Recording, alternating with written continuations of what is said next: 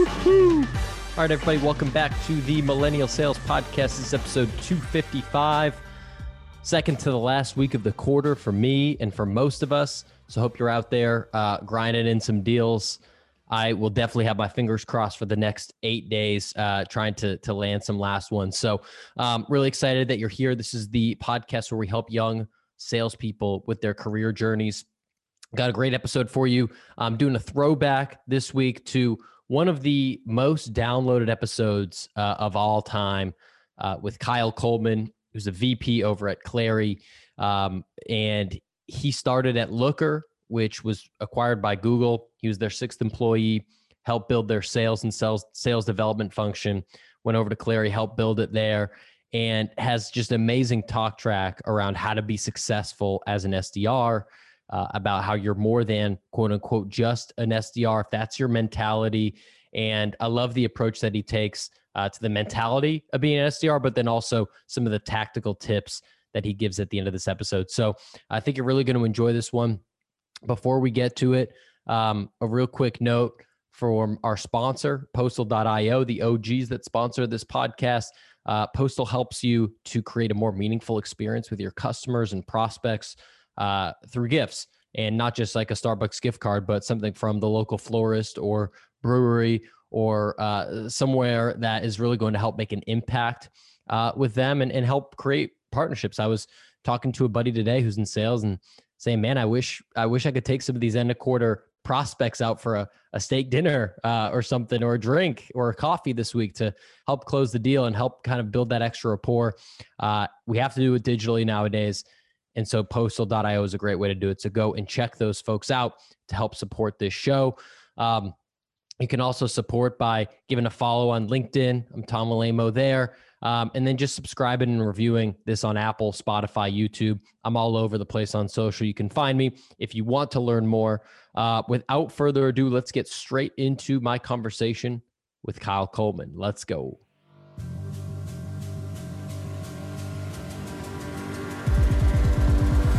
All right, Kyle Coleman. Good morning. Welcome to Millennial Sales. How you doing this morning, man? I'm doing very well. How are you, Tom?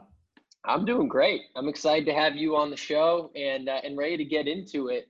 Uh, where I wanted to start was, you know, I saw a, a post of yours on LinkedIn a few weeks ago that was this kind of like graph that you made of or a chart of, of your career path that I found super interesting. And uh, a lot of folks probably know you from Clari or Looker, but you had the the beginning of your career it looked like as you know somewhere in personal finance then dipped into poker um, and then i think you're at an ad agency and, and, did all of that before you got into sales. So i'd love for, to just start there and learn a little bit more about what that background was like for you. Yeah sure thing. So I, I think it's important for especially younger folks or people who are earlier in their careers or just made a switch to tech or something like that to understand that career growth is not a ladder that goes straight up and down.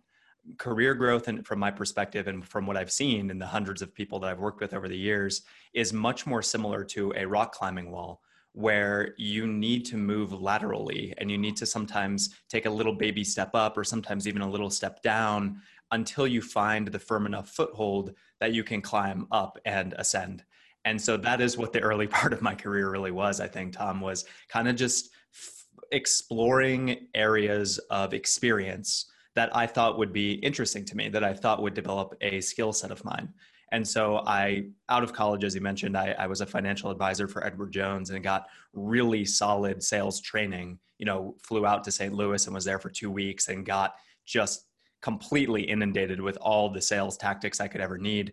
And then went out and did door to door selling, like in the heart of the Great Recession in 2010 going door to door as a 21 year old and trying to sell financial uh, sort of things, vehicles, was not the best uh, decision at the time. It didn't go particularly well. I had fun, like I enjoyed doing it. I enjoyed meeting people and talking to them, but man, it was it was pretty tough. So from there, I ventured out a little bit on my own as you mentioned, I, I dabbled in online poker for a little while. One of my college mm-hmm. buddies was was doing pretty well, and I thought, hey, maybe that's something I could do too. And in the meantime, I was also learning how to do web design and early on in the kind of world of podcasts and learning how to produce podcasts and doing that sort of thing. So this was in 2011, 2012, somewhere in there. Hmm. I then moved over and ran marketing for a US Senate campaign. So, again, just looking for, you know, I studied marketing in college, so I thought it would be a better fit. And just looking for experiences that I thought would be interesting. And I was like, hey, you know, this world of politics, this world of marketing, this may be interesting. A lot of it was fundraising too. So, it was a lot of cold calling, which, again, yeah. I was trained for.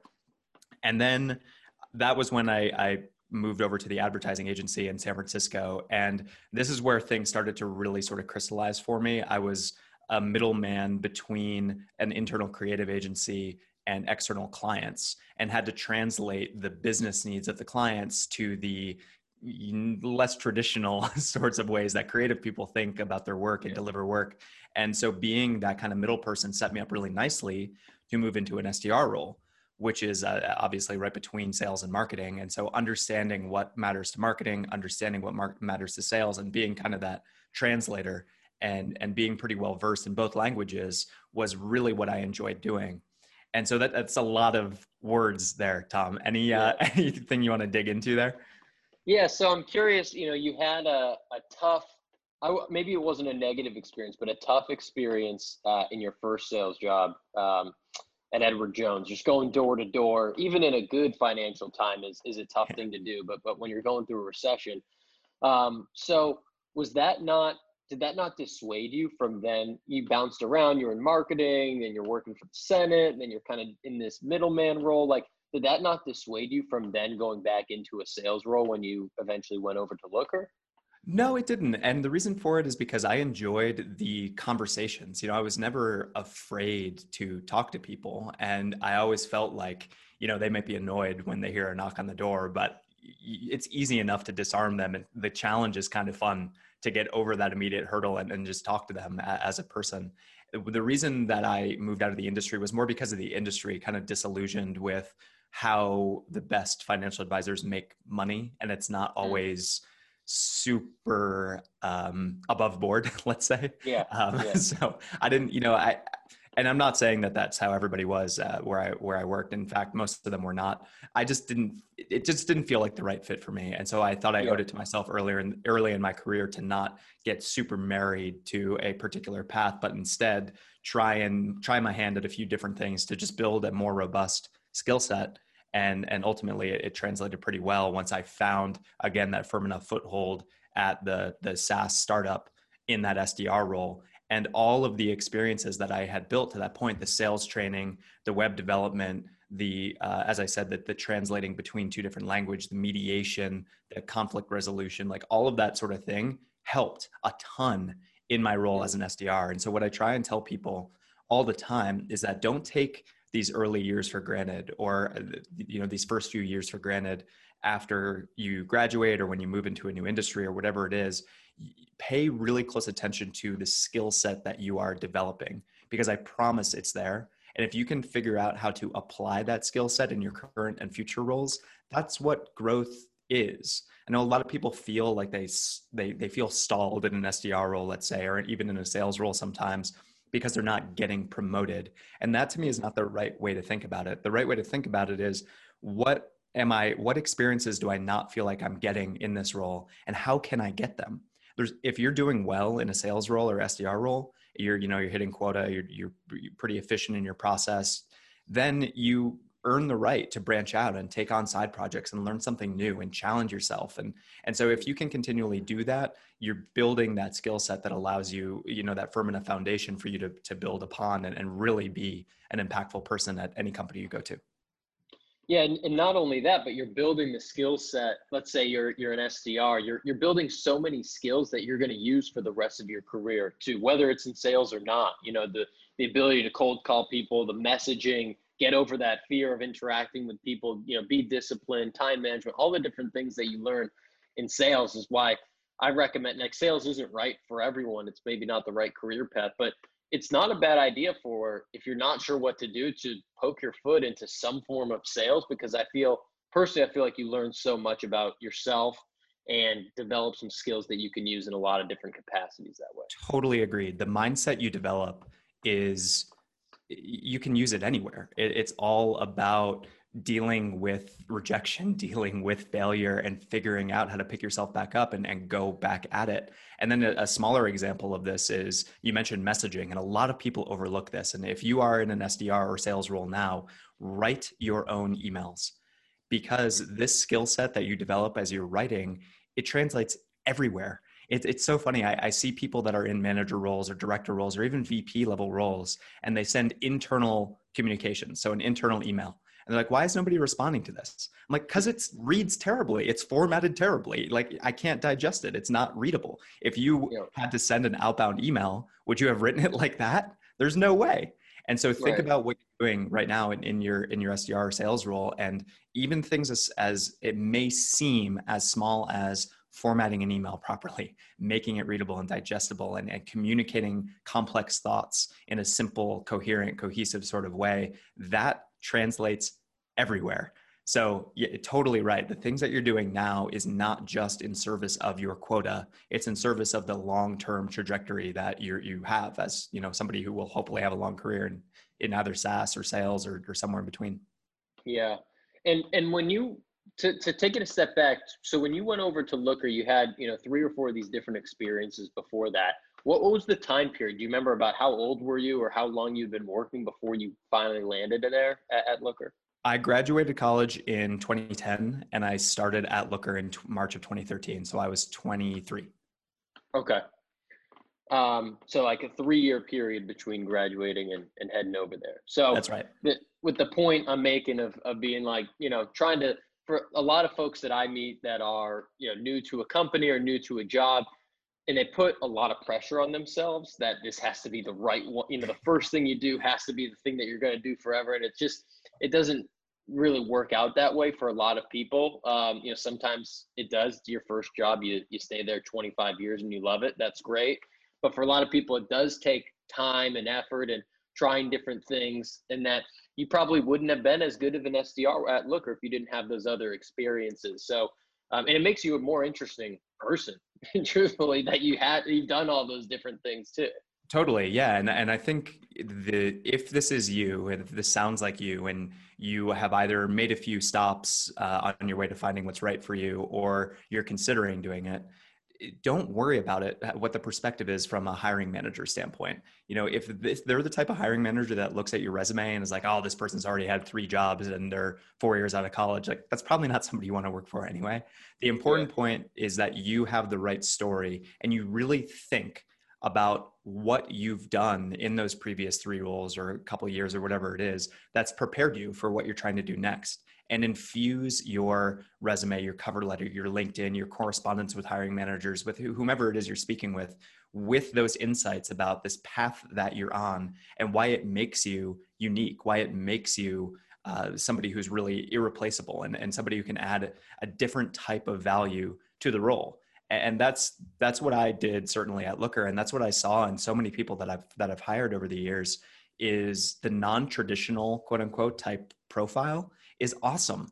I, I love yeah. bringing on, you know, and we were sort of forced to at Looker, having uh, built a company in Santa Cruz, California, which is a little bit of a, yeah. a, strange town. It's the surf capital of the U.S. and doesn't have, you know, the steady stream of pipeline from Stanford and Berkeley and the rest, uh, you know, those universities that um, that the Bay Area has. And so we had to be pretty open minded uh, about who it was that we brought on. So we had philosophy majors and English majors and uh, used car salesmen and Nordstrom salespeople and former radio hosts and MTV producers and like all sorts of walks yeah. of life.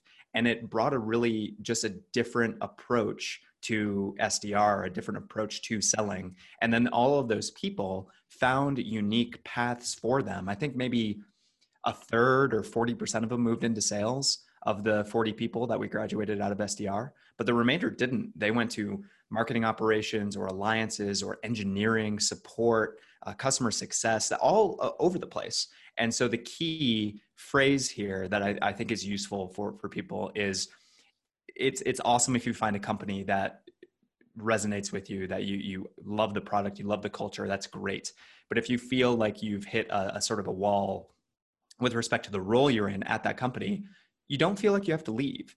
The, the goal here and the phrase that's useful is to reinvent yourself within the company. And if Mm. you can figure out the right way to reinvent yourself by getting exposure to different people or different teams or different processes or whatever it is, and then again, translating your skill set to that team, to that new role, that's how you reinvent yourself. And that's how you have a sustained career inside of a company. And I think that's a really useful perspective for, for younger folks to keep in mind. For sure. And and I think part of it too is being able to choose the right company, right? You mentioned like based on, you know, the product speaks to you, the culture, um, you know, all the different factors that might weigh in on on why you choose a company. Uh, you came in so early at Looker and you were so early in your career that I don't know if that was partially luck or, you know, you saw something where you knew someone and you had this gut feeling. But going from there and you were there for a number of years and obviously they had a, a massive acquisition by Google. You had a great career there. Um, and then heading over to Clari, who's another just tremendously hot startup that you're hearing a lot about, and it seems like the product's great and the culture's great. So, are there are there similarities between the two that you looked for? Um, was was it a different process at different points in your career? Like how how have you nailed down what companies were right for you uh, if someone's searching right now? Yeah, that's a great question, Tom. I, I would be completely lying if I told you that Looker was anything but luck. Like, yes, unbelievably lucky. Now, I did. Ha- I did vet the people that were there, and there were only five of them, so it was relatively yeah, easy. easy. and I knew the, the person who recruited me, I, I knew him decently well from my days at the agency. We had sort of worked together a little bit on the client and and um, agency side, so I knew him pretty well, trusted him. But really, like when I started at Looker, it was I had very little to lose. You know, I was making yeah. forty-five thousand dollars a year at an advertising agency in San Francisco, like barely making rent. So like, yeah. it wasn't yeah. it wasn't like I, I had a you know I had a really long way to fall. Um, but I was super interested in the technology. The founder, when I spoke with him, was very inspirational in the way that he communicated about the product, thought about the product. Uh, the track record that the founders had was incredible. Like I can't even, I mean, I was the least qualified person there by a million miles. It was not close. Yeah. Uh, so just being kind of punching above my weight class and being like, man, if I can associate myself with these people, I feel like this is a step in the right direction, regardless of the trajectory of the company, which, you know, who knows? Any seed funded right. company, it's, it's a shot in the dark. But what I did learn over the years is about how to vet, especially culture and leadership. And the two are very tightly intertwined and i think that uh, you know it sounds super obvious but the leadership really does set the culture. You know you can have a culture that is that that attempts to be bottoms up and you can have the individual contributors uh, at the company working really well together supporting each other being you know creating an awesome culture. But if the leadership doesn't embody that culture it kind of dies. It, it doesn't it can't sustain. And so that was really what I was looking for when I was evaluating Clari. And I was lucky enough to get uh, some time with our CEO and CMO and CFO, CRO. So I got out the whole C suite for the most part. And I, I got a really good understanding of what they held dear from a cultural standpoint. And I, I thought that each of them expressed in kind of the similar sentiments in different ways, but it was basically one of a culture of trust. We hire people to do their jobs we're not going to micromanage them. We're going to inspire them however we can to, to pull out the best in them. But it really, we're hiring you because we trust you. And I know it sounds very simple, but that is a really difficult thing to find. And it's especially a difficult thing to sustain as you scale. And so it's really important then for all of your people to understand that they are trusted to do their work. You know, it's it's not necessarily accountability, it's responsibility to yourself and there's a big difference there. So you have to hire people that are motivated, passionate, curious, uh, tenacious, that have that fire burning, that want to win. Um, and it's not necessarily to, to be competitive against one another, but it's to win as a company, as a collective.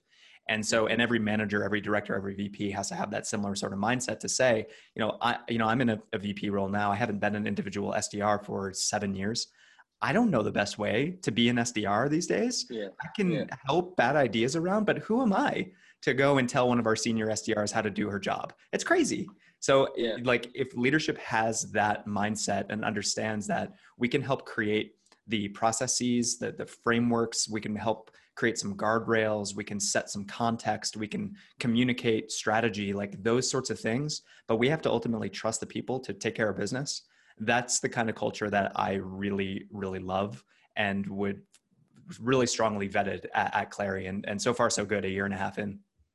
That's great. Yeah, I'm I'm uh, actually reading the book Shoe Dog right now, and nice. uh, one of the one of the quotes that keeps coming up that that Phil Knight says is, uh, you know, I'm paraphrasing, but around, uh, you know, tell people what you want done, but but let you know, don't tell them how to do it. Yes. Right. It's like here's the goal that we want to get. You know, revenue goal, meeting goal, whatever. Let's all figure it out. You know, one person might do it this way, another person might do it another way, and it's different to their individual style and kind of gives it gives you as an SDR who's early, probably early on in their career and their sales career, uh, some ownership and some creativity, and it, it, feels good to take that on. And I've always felt like throughout my career um, that when I'm given more responsibility than I think maybe even I deserve at the time, I kind of rise to the occasion though. You know, I, I step up and it's like, wow, I, you know, this is this is some responsibility. Like I want to take advantage of this. And so versus being told what to do and you feel like you're someone just you know at a production line like copy paste copy paste. So i think being able to take the ownership there you know helps to up level yourself as well. Uh, it's very well said tom. And I, I think the way that I think about this is the copy paste example is perfect because what a lot of SDRs or SDR teams will do is say, oh, I need to reach out to the CMO who has a template to reach out to a CMO, copy, paste, send. And then there's no, they don't feel any sort of innate responsibility about getting an open, getting a response from that CMO because, you know, it's not my template. You know, I didn't, I didn't write it, hands up, not me. And, and that's not the way to improve as a person as a as a as a salesperson in particular. So take the time to think. And I, I don't mean that you have to come up with everything, every concept completely on your own. But when you read Shoe Dog, when you read Spin Selling, Challenger Sale, whatever it is, think about those things that you're learning and actually apply them. Like, there are so many people that will just scroll through LinkedIn, read the tips that they see, and be like, "Oh, that sounds cool," and then completely forget about it. But the yeah. best people, the people that are really controlling their own destiny, are the ones who read the advice, think critically about it, don't take it all at face value, and think about how they can tease out the concepts, apply their own style, and incorporate it into their own process. And if you can continually do that and really take that responsibility, that onus on yourself to find results, that is how you will be successful in pretty much any role, but it, particularly, I think, in a sales role. And like for example, if you're listening to this podcast right now, you, you've got us in your headphones or you're watching on YouTube, whatever it is, write down just one thing Kyle says. You know, you don't have to absorb the whole thing and try to follow everything that he's done and and you know blindly follow everything that he's saying. But take one thing that resonates with you or one thing that maybe challenges the way that you've been thinking or, or doing, write it down and try to incorporate it into your week and see if it works. Or maybe it, you know, A B test it compared to what you've been doing um, and, and, see if that is something that can be useful. And then you do that for, you know, one of the LinkedIn posts you see or a book that you read and being able to just take that and try to take at least one thing from everything you're consuming versus just mindlessly scrolling, which I think all of us are guilty of from time totally. to time.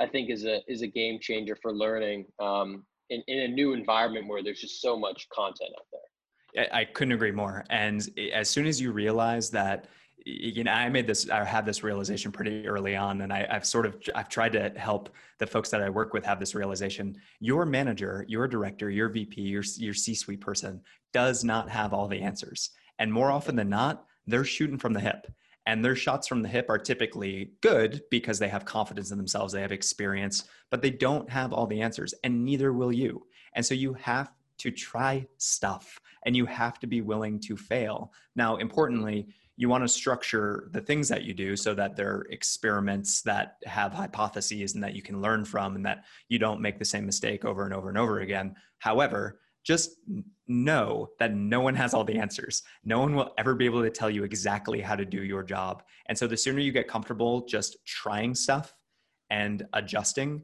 and dealing with rejection, dealing with failure, as we've said here a couple times, you will start to see the results come in. You'll start to feel more growth. You'll start to feel more challenged. It'll start to be way more rewarding because you're going to take more and more responsibility on yourself. Yeah. And and in the spirit of making this tactical, I want to mm-hmm. get into the life of an SDR a little bit because um, I know you you've been a practitioner successfully, you've been leading teams successfully. So what's what's a mistake that you see uh, SDRs make generally, or one of the biggest mistakes that you see? I think a lot of SDR teams, so individuals or teams. Um, however you want to take it, maybe both. so I'll, start with teams uh, in case okay. there are any kind of SDR leaders or sales leaders out there listening. Mm-hmm. The I think the big mistake that teams make these days is still prizing quantity over quality. I think that's a huge, huge step in the wrong direction for where we are in 2020. We have so many more tools at our disposal, intent signals and research capabilities, and we just have so much more information about people that expecting a quantitative or numbers based top of funnel motion to yield the best results and to develop your team the way that it needs to develop is a huge mistake. So if you're a sales leader out there and you're browbeating your SDRs to make 100 calls a day mindlessly just to pick up the phone and dial, rethink that. Really think about what you're trying to do, how you're trying to develop them, what their growth paths are going to be, and, and try and adjust your process accordingly to incorporate more thought, incorporate more strategy, incorporate more of a qualitative component so that it really is more quality over quantity. Um, so that's sales leaders, and I'll step off my soapbox here for a moment. Individual SDRs. Um, I think so. There's there's a lot of mindset things we could get into now, but in the spirit of staying more tactical, and I've mentioned this before, but I I, I really want to hammer this home. Write your own emails. And mm-hmm. sometimes there will be pre existing sequences for personas or cadences for personas that you can use, and that's totally fine. But for the highest value accounts and the highest value prospects within those accounts, go out of your way to do the research and write the email. And the way that I think about email writing, and you may have heard me say this before, Tom, is this five by five by five principle. And this is an aspirational principle. It takes time, like building any other muscle, it takes time. You can't just go into the gym and bench press 300 pounds on day one. You have to work your way up there and and this five by five by five is the same way so if you start and it takes a little bit more time that is fine but just try and be intentional about it literally time yourself and, and this will make sense when i explain it time yourself and try and improve on this. So what it is is taking five minutes to find five pieces of information about somebody and then spending five minutes writing the email.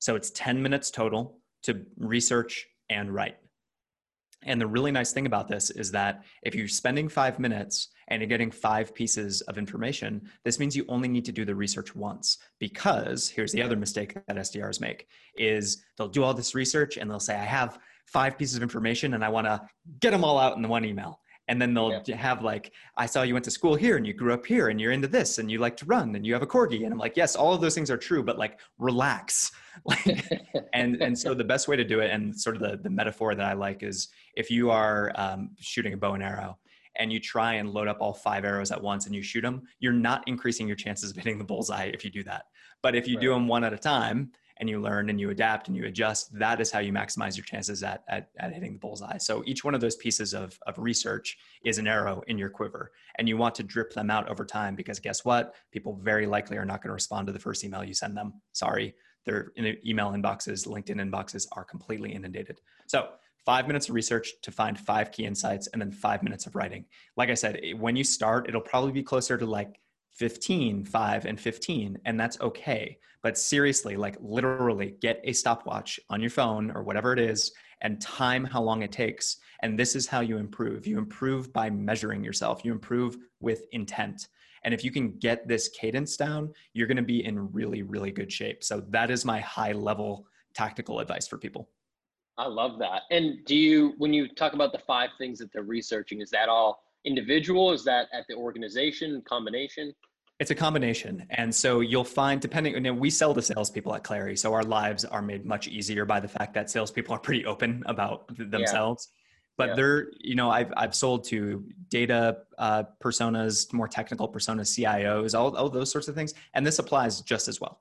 So, um, for example, actually, our one of our SDRs, actually our director of SDR, uh, his name is Alex and he wanted to get a little you know he wanted to get in the weeds with the team and then help them out and he wrote one of these personalized emails to the ceo of ibm the ceo of ibm who on their linkedin says that they're a fan of wild ducks just something that he says in his about section he likes wild ducks And so Okay. what Alex did is he he wrote an email that was the intro was about research he did on wild ducks, just calling out a few ones, saying I really like the colors on this one, and then hmm. importantly. He- The transition, and again, now we're back into territory where um, a lot of sellers and, and SDRs go wrong here. Is the transition from your research to your value prop needs to be pretty seamless. And so, uh, what the mistake I see a lot of people make is, "Hey, I saw that you're into wild ducks. Anyway, here's the thing about Clari," and it Right. Yeah. is so it's so salesy it's so clunky and so instead uh, alex said something to the effect it doesn't have to be like the most artful elegant thing he said something to the effect of you know much like the high flying ducks that you like Clari helps your sales team fly high with pipeline visibility deal execution forecasting all that sort of thing and just made a really quick and simple segue into Clari's value prop that was like kind of cute kind of nice Yeah. doesn't Yeah. seem as like aggra- doesn't seem as salesy and it it takes a little bit of extra thought and so that's the next level of personalization and um, the ceo of ibm forwards that along to their uh, svp of sales and we get a meeting with ibm and like that's how this stuff happens so really focus on doing the research. It can be about the person it can be about the account it can be about uh, you know something that their ceo said in a press release. It can be whatever you want. Um, if you find and what a lot of our reps do is they'll have kind of five or seven things that they're looking for because they know they can write a good email about a sports interest they have or where they went to school or the growth of their sales team year over year which you can find on linkedin sales navigator um, if you can have like categories of those things that's how you can make this scale because you don't have to write the same or the the uh, you shouldn't write the same email multiple times there's no shame at all in having little snippets that you can use for your segues. So if you find, you know, you write a good email about a person who likes basketball or whatever, and you write a good segue about basketball, save that somewhere. We have a little Yeah. glossary of all these kind of the triggers and then the segues. And so our team is constantly borrowing from each other and, and building upon this, this glossary and, and reusing each other's work so that this methodology can scale because that's it's a hard thing to scale. It takes time to do, obviously. Um, the more and more practice, the better and better you get. and and maybe like a sub lesson from that story too that you just told about the the SDR directors is to shoot your shot. You know, Yeah. the, the CEO of you know IBM, um, you know, doesn't have a lot of time for looking at random sales emails and, and probably gets blasted with hundreds and thousands every single week. Um, and you got the response or you got the forward from the to the SVP of sales and got the meeting. So uh, for everyone that is maybe a little intimidated to pick up the phone and call a C-suite executive or to email the CEO or CMO or whomever your stakeholder is, um, they look at emails. I saw I saw a tweet from uh, Jason Lemkin from SaaStr, and he was he like put this post out and.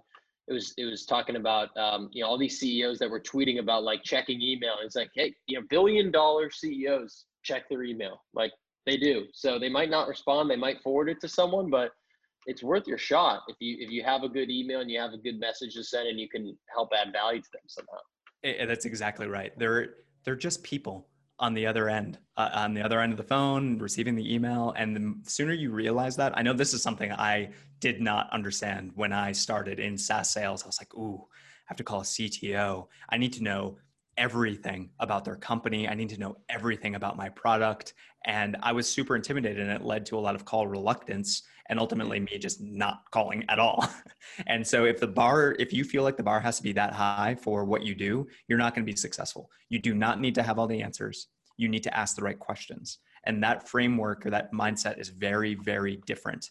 So, if you can think about the right questions to ask, then all you need to do is understand generally the pain points of a CTO and digging in and asking questions, discovery, not qualification, discovery questions about that person and what they're trying to do, what's blocking them, what their goals are. And that's a really nice way to think about things. But again, it's just a person on the other end of the phone. I actually remember one of our one of our SDRs at Clari was experiencing something similar where they're like, oh man, you know, I'm 22 and just graduated and I need to now call into C-suite execs who have been doing sales longer than I've been alive. Like this is this feels a little weird. And yeah, it feels a little weird.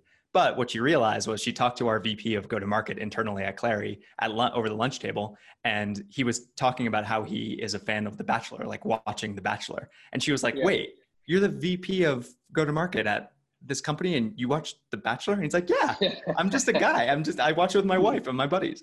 And it's like, they're just people. Everybody is just a person. So just don't be afraid and just talk to them like you would talk to, you know, keep it professional, but it doesn't have to be overly buttoned up or formal. And, and that kind of mindset about you just genuinely wanting to have a conversation, if you want to talk to them, they can tell.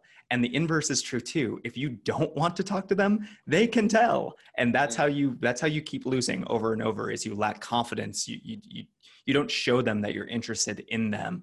And you need to bring that energy to the emails you write, to the phone calls you have, to the video messages you send, because that's what people respond to. And and to go down a little bit of a rabbit hole here, so that SDR that you just mentioned, she you, you mentioned was across the lunch table. Was this just like an overall all hands lunch, or did she specifically take the head of go to market and say, "Hey, I want to learn about this, and I want to pick your brain and, and talk to you for 30 minutes"? Or am I yeah, giving her too much credit?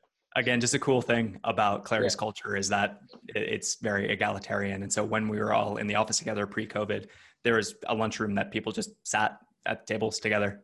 You know, doesn't matter what, yeah. what role you're in, what seniority you have. People just people just ate and just chatted. It was cool.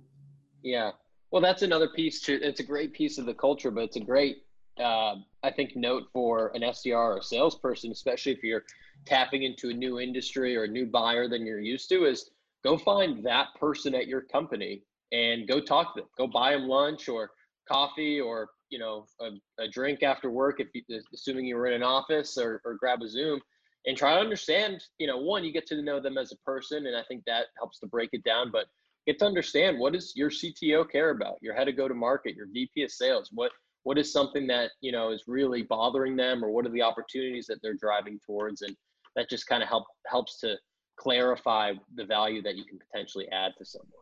I totally agree. And, and that's another good piece of tactical advice. Pretty much regardless of the product you're selling or the personas you're selling to, you almost definitely have that persona internally at the company that you work for. Go talk to them, ask them questions about their day to day, understand their pains, understand how they use your product internally, which hopefully they do. And that is how you you demonstrate this curiosity. Again, take it upon yourself to be responsible to learn. If all you do is wait for product marketing to deliver you a battle card about personas, you're not doing enough to really understand it and to really learn. Having a conversation with a CFO is way different than reading a battle card about what a CFO cares about. So go and talk to them. They like hearing from you. I like hearing from people at my company. I like talking to them about what I do and, and how I can help them, how they can help me. Like it's fun. So don't be intimidated. If you're intimidated to go talk internally to the people that you're, you're supposed to be selling to, how on earth are you going to have the confidence to go and, and speak externally to your prospects? I think that's that's great advice, Tom. For sure, for sure. So I, I want to take it a little bit back to um, you know the early days at Looker right? You, you came in, I think you were employee number six, first person in, in sales or marketing. Is that right?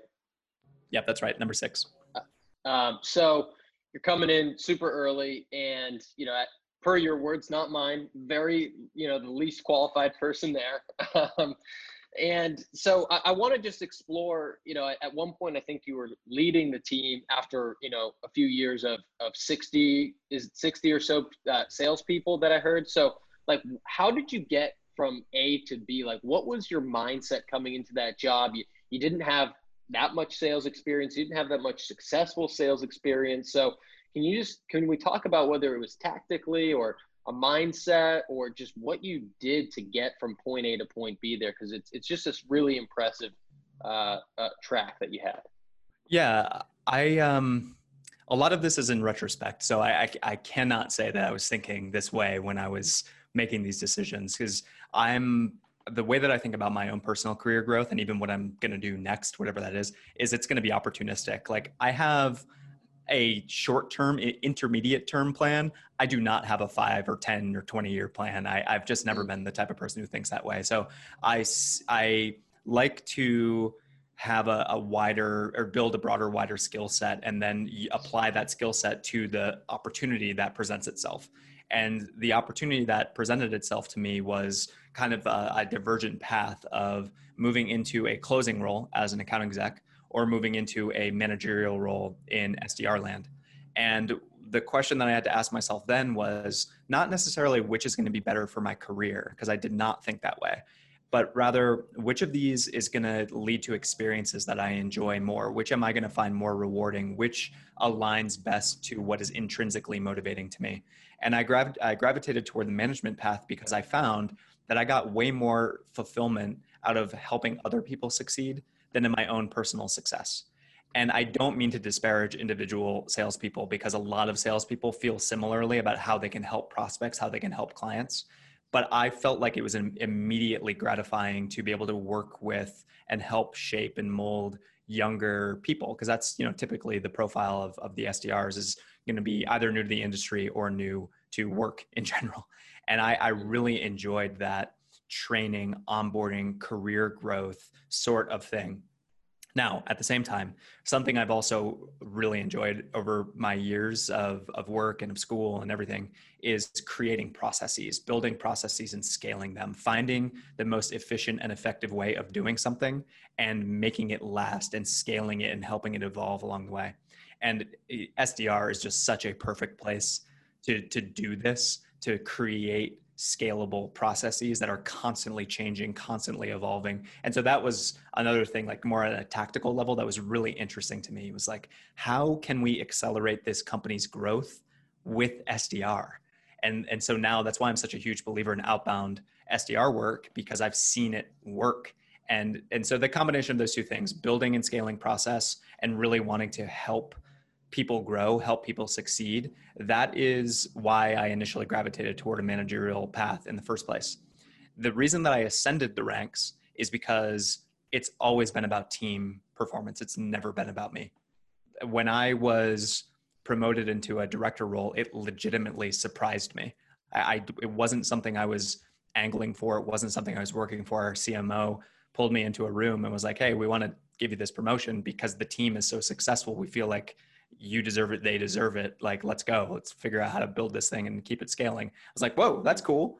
And so I learned pretty pretty early that if you focus on enabling, empowering, and helping other people, their success is your success. And if you get that flipped, and as a leader, as a manager, you you think about yourself and your reputation and what you are doing, what you're making happen, that is not sustainable that's not going to create the type of culture that people like to work for. It's not going to keep uh, create the type of leader that people want to promote.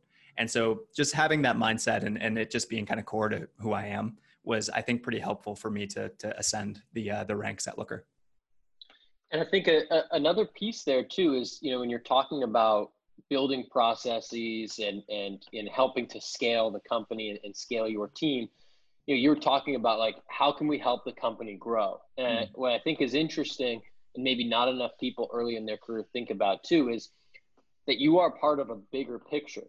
And it's great to hit your number, it's great for your team to hit your number, but what separates you or can separate you and, into being someone that the company continues to invest in is being someone that is thinking that what's best for the company. How can I get the company from one to 10 million, 10 to 50, whatever the, the next step that you're trying to get to is. And it seems like that came intuitively to you fairly early. Um, and maybe it's because that's just part of your nature and you're, you're a team player. Maybe it's because you loved working there and, and you love working at Clari, And, and I can tell just by the way that you promote the other folks on your team on social media and, and just your, your general aura that you care a lot about the team at Clari now. So I think just being able to see the forest through the trees is something that um, has probably helped along the way too. Definitely true. And I would say some of it I can't take too much credit for it, Tom, because I, I think a lot of that broader context that you just talked about was cascaded to me from the leadership at Looker. And I think I've tried to embody that same sort of mindset in leadership roles that I've been in, which is to say, I knew what we were trying to make happen at Looker because people told me. and yeah. as a 23 year old new to SaaS, new to the, the business intelligence industry, new to pretty much everything, there's no way I would have been able to see the forest for the trees uh, if not for people literally pulling me aside and talking to me about corporate strategy, about departmental strategy, about growth milestones, about SaaS metrics, about all of these things that I was curious about. Now, I will take credit for listening, for understanding, for asking questions, for being dumb when I, admitting that I didn't know something, ad, asking them to explain it again because I didn't understand it. And you have to be shameless to a certain respect about that. There is no shame in not knowing something when you're new to something. And so you if you can find that combination of asking and interrogating the the people who are in charge, but also uh, taking upon yourself to go and do independent research, that's what helps a lot.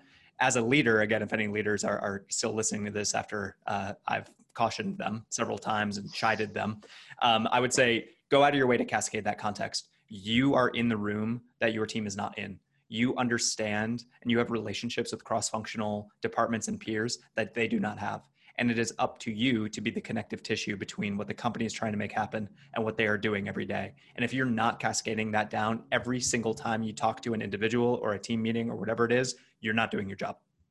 Mm. I love that. And I want to, um, you know, as we're we're getting close to uh, to the end, I, I want to make sure that we can trigger you and uh, and show some love to the SDRs. I saw you know post a, little while ago that that went you know viral or, or semi-viral. Yeah, you get a little triggered when an SDR just says, "I'm just an SDR," ah. um, and I think that that also maybe segues to what you're doing with the SDR defender. So I'd love for you to just just rant a little bit and go off on that topic a little bit of your thoughts there. Permission to rant. I love it. This is yes. great. Yes. Yeah. I, I'm guilty of this uh, myself. So if if you're an SDR right now and you're saying, "Ooh, man, I, I know I've said that before," you are not alone. However, don't say it again. If you qualify what you're doing by saying, "I'm just this," "I'm just a SDR," I, I you know, how am I supposed to know? I'm just an SDR. You are downplaying the impact that you have on the company and the impact that you have on the company cannot be overstated. You are getting in front of the right accounts, the right people within those accounts at the right time to accelerate the way the company grows. Without you, somebody has to pay Google a million dollars to advertise, and then some random person needs to click an ad, and then two years later they've requested a demo, and then they turn into a customer. Versus you get to be the one who controls the destiny of the company. You get to be the one who goes out and writes that email that captures their attention, that piques their interest, that displays your, your company's value and value prop. And there's no just about doing that. That is hard work. It's not for everybody. It takes a lot of gumption. It takes a lot of confidence. It takes a lot of dealing with rejection. And so if you downplay your role and if you downplay the impact that you have, and if you qualify what you're doing and your contribution to the company by saying, oh, I'm just an SDR, then you're doing yourself a disservice. You are implementing or creating a mindset for yourself that is not helpful for you or for anybody that you work with. Take ownership of you being an SDR. Take pride in the fact that you're an SDR, that you're having this impact that no one else in your company and in any other role can have and it's cool it's empowering and if you think about it that way and you think about how all of the things you're doing is preparing you for a long and storied career in technology that is the mindset that will make you successful and so you're not just an SDR you are an SDR and you matter and you're important and stop it with the just I love it. I love teeing you up for that. I'm ready to run through a wall right now, make some cold calls. I might have to That's too. Awesome. I'm going to set myself a meeting quota. Yeah, yeah. that, but it it goes back to what we were talking about earlier too. Of that's you, um, you know, helping to empower people, and, and people want you know need to to take the ownership there and be proud of, of their role. And man, I'll, I mean, being in, in any form of sales, uh, but especially as an SDR, is a really hard job. I mean, there's anyone that says otherwise just hasn't made cold calls or hasn't, you know, just or hasn't tried to sell you know in person to, to folks you know door to door whatever it might be. So it's it's a really hard job. So so owning that and owning the fact that you are very likely the first um, you know the first face that the the prospect gets to meet at the company right? Especially at a startup where you know you're if you're not selling for IBM th- this person may never have heard of your company. So you're the first introduction to that. So you want to come correct you want to be proud of that and you want to represent yourself and the company well. And uh, it's a really important job. So I love totally. that you're you have that um, that mentality and, and spreading that, and, and maybe that segues a little bit into what you're doing with the SDR defenders and some of that content and you're creating and, and the stance that you have there.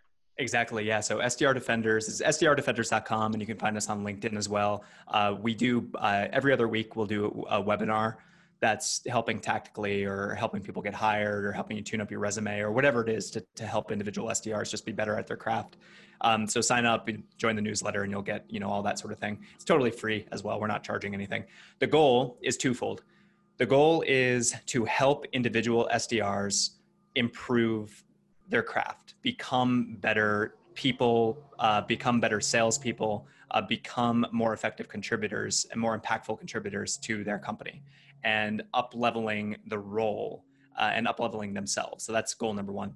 Goal number two is to change the mindset of leadership. You know, I've I've talked about that quite a bit here on this in this podcast, and it's unfortunately the case that many sales leaders still think of SDR roles as numbers on a dashboard or cogs in a machine or replaceable parts, and that is not the case.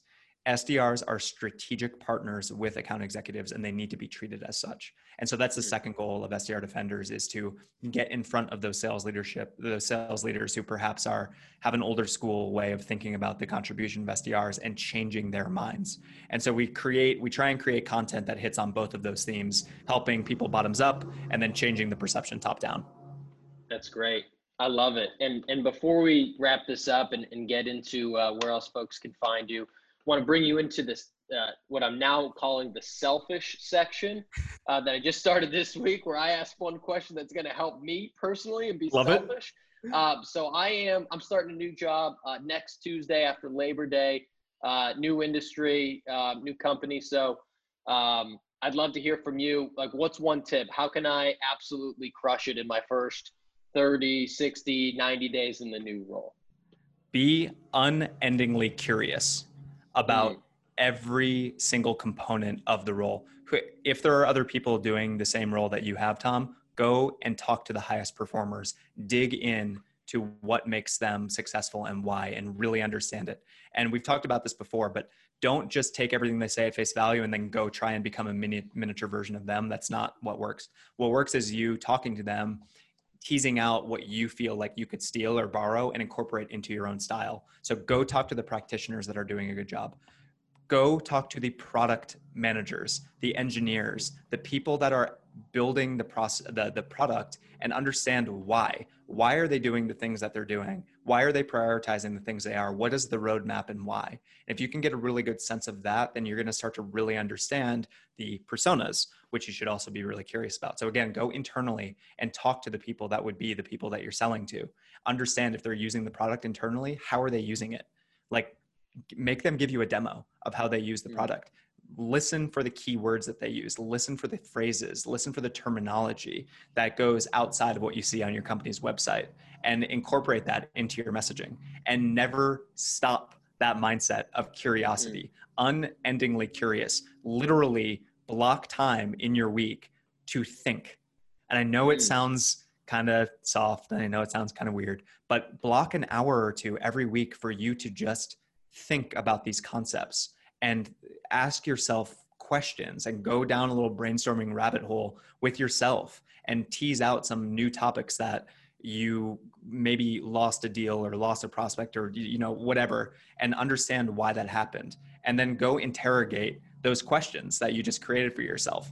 And if you can mm. continually do that that's how you'll always be learning and that's how you'll always be evolving and you're always going to stay a step ahead.